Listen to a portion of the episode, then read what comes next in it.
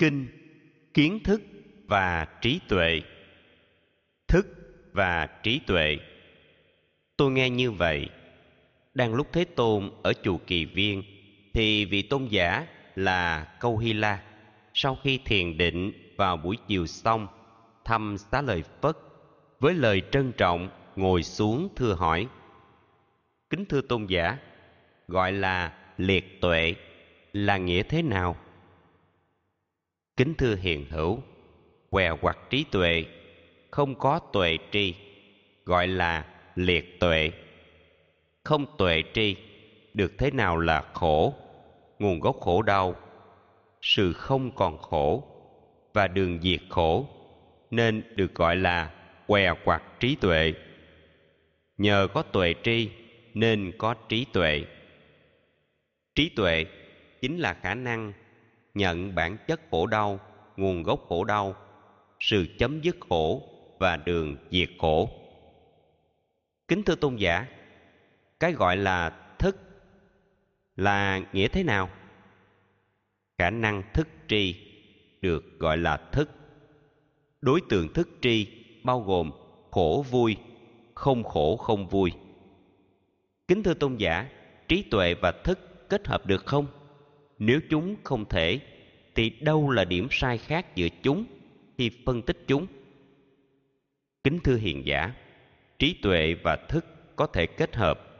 Sau khi phân tích, không thể phân ranh những sự khác biệt giữa hai nhận thức của trí và thức.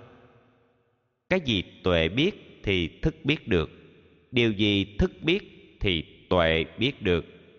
Điểm khác biệt nhau giữa tuệ và thức chính là bản chất đối với trí tuệ, cần được tu tập.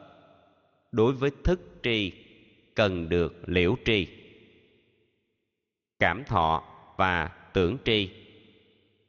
Nhiều câu hỏi khác đã được tôn giả đại câu hy la lần lượt đặt ra. Ngài xá lợi phất tuần tự trả lời một cách thích đáng. Thưa ngài câu hy, vì cảm giác được nên gọi cảm thọ. Cảm thọ bao gồm hạnh phúc khổ đau, không vui, không khổ. Với ý niệm được, nên gọi tưởng tri. Đối tượng của tưởng bao gồm nhiều, chẳng hạn màu sắc, xanh vàng, đỏ trắng. Cảm thọ và tưởng có thể kết hợp, khó phân rạch ròi, ranh giới thọ tưởng. Những gì thọ được thì tưởng tri được, những gì tưởng được thì cảm thọ được thưa ngài câu hy, khi nguồn ý thức trở nên thanh tịnh, không liên hệ đến năm giác quan, có thể dẫn đến các quan niệm như hư không vô biên, thức là vô biên, không có vật gì. Chính nhờ tuệ nhãn, pháp được đưa đến có thể tuệ trì. Kính thưa tôn giả, trí tuệ là gì?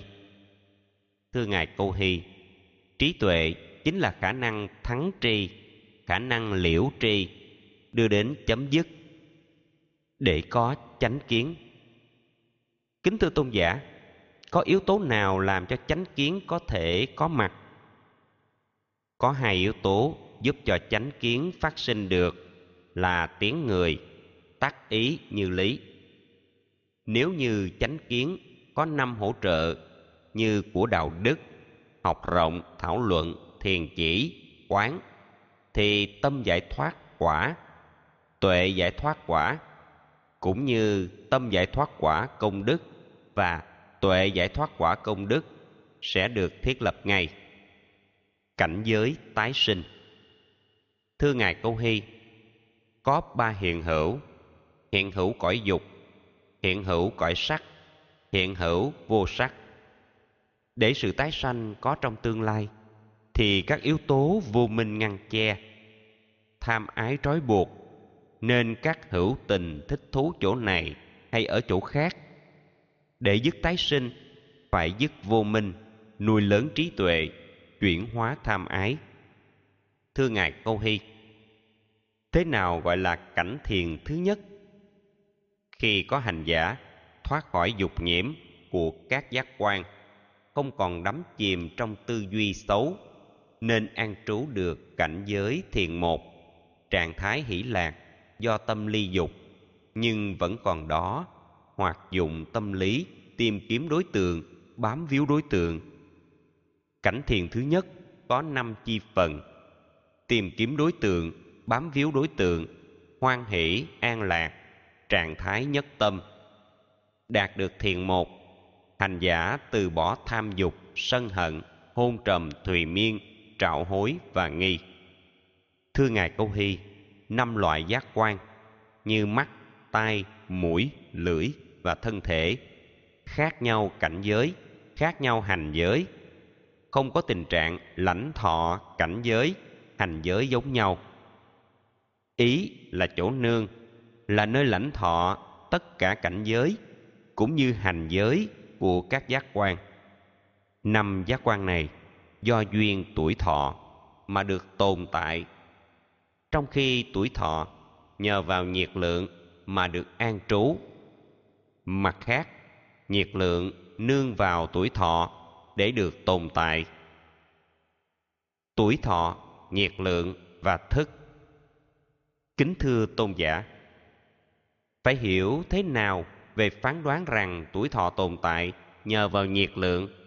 Nhiệt lượng tồn tại nhờ vào tuổi thọ. Thưa ngài câu hy tôi sẽ trình bày bằng một ví dụ. Những người có trí nương vào ví dụ nên hiểu thấu đáo. Như cây đèn dầu phát ra ánh sáng là nhờ tim đèn. Cũng nhờ ánh sáng, tim đèn được thấy. Tuổi thọ và nhiệt tương quan qua lại, cũng lại như vậy. Thưa ngài câu hy những pháp thọ hành không thể đồng nhất với cái gọi là pháp được cảm thọ. Nếu chúng đồng nhất, thì làm thế nào nêu rõ xuất khởi của vị hành giả đã đạt được thiền diệt thọ tưởng định? Thưa ngài câu hy, đối với thân thể, khi nào tuổi thọ, nhiệt lượng và thức đã rời khỏi hẳn, thì ngay lúc đó sự sống không còn, như một khúc gỗ bị vất vô tri chết và diệt thọ tưởng. Kính thưa tôn giả, có chăng khác biệt giữa người bị chết thân thể mạng chung với vị hành giả đạt được trạng thái diệt thọ tưởng định? Thưa ngài câu hy, đối với người chết, thân hành không còn, khẩu hành không còn, tâm hành không còn, tuổi thọ đã hết, nhiệt lượng đã hết và các giác quan đã bị bại hoại trong khi hành giả diệt thọ tưởng định, thì có phần khác. Cho dù thân hành, khẩu hành, ý hành không còn hoạt động, nhưng cái thọ mạng vẫn đang còn đó. Nhiệt lượng không mất, các căn sáng suốt. Đây chính là điểm khác biệt căn bản. Buông xả tuất ly. Thưa ngài tô hy có bốn yếu tố giúp cho hành giả chứng đạt được tâm giải thoát trọn vẹn, không còn khổ vui. Đó là bốn duyên buông xả hạnh phúc. Buông xả khổ đau, buông xả niềm vui, buông xả sầu muộn đã có trước đây. Nhờ đó đạt được cảnh thiền thứ tư. Trạng thái thanh tịnh, không còn buồn vui, vắng bặt ý niệm. Thưa ngài câu hy, có hai yếu tố giúp cho hành giả chứng đạt được vô tướng tâm giải thoát không còn tác ý tất cả tướng trạng, nhưng lại tác ý cảnh giới vô tướng.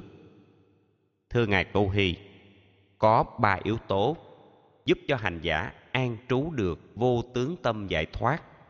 Đó là không nên tác ý tướng trạng, tâm luôn hướng về cảnh giới vô tướng và sự chuẩn bị. Thưa ngài câu hy, có hai yếu tố giúp cho hành giả xuất khỏi cái vô tướng tâm giải thoát. Đó là tác ý về tất cả tướng, đồng thời không nên để tâm hướng về cảnh giới vô tướng. Kính thưa tôn giả, cái gọi là vô lượng tâm giải thoát và vô sở hữu tâm giải thoát này, không tâm giải thoát cũng như cái vô tướng tâm giải thoát là giống hay khác. Thực tập giải thoát thưa ngài câu hy, có một pháp môn. Dựa vào pháp này, cái gọi là vô lượng tâm giải thoát và vô sở hữu tâm giải thoát này, không tâm giải thoát cũng như cái vô tướng tâm giải thoát có nghĩa sai biệt và danh sai biệt. Khi vị hành giả thể hiện bốn đức từ bi hỷ xã phủ trùm mười phương, khắp cõi hư không, rộng lớn vô biên không hận, không sân, thì vị hành giả đó đạt được vô lượng tâm giải thoát. Khi vị hành giả vượt khỏi cảnh giới thức vô biên xứ, hướng tâm nghĩ rằng không có vật gì nên sẽ chứng đạt vô sở hữu xứ. Trạng thái đó được gọi là vô sở hữu tâm giải thoát. Khi vị hành giả đi đến khu rừng, tĩnh tọa dưới cây hay chỗ nhà trống, suy nghĩ như sau đây thật trống không. Không có tự ngã. Không ngã sở hữu. Đó được gọi là không tâm giải thoát. Khi vị hành giả không tác ý về tất cả tướng trạng, đạt và an trú vô tướng tâm định, cái trạng thái đó được gọi là vô tướng tâm giải thoát. Lại có trường hợp, nghĩa thì đồng nhất, nhưng danh sai biệt tham, sân và si chính là nguyên nhân của sự hạn lượng. Khi các tâm giải thoát là vô lượng, thì bất động tâm giải thoát mới được gọi là tối thượng. Đối với các tâm giải thoát vừa nêu, bất động tâm giải thoát ấy không có tham, sân và si. Khi tâm giải thoát là vô sở hữu, thì bất động tâm giải thoát mới được gọi là tối thượng. Đối với các tâm giải thoát vừa nêu, bất động tâm giải thoát ấy không có tham sân và si. Tham sân và si chính là các nhân tạo ra tướng trạng. Vị hành giả nào dứt trừ lậu hoặc thì tham sân si đã được chặt đứt, không thể tái sinh. Như cây ta la đã bị chặt đầu không thể tái tạo mạng sống của nó. Tham, sân và si là vật chướng ngại nghe ngài tôn giả xá lợi phất giảng, ngài câu hy la vô cùng hoan hỷ, tin nhận, thọ trì.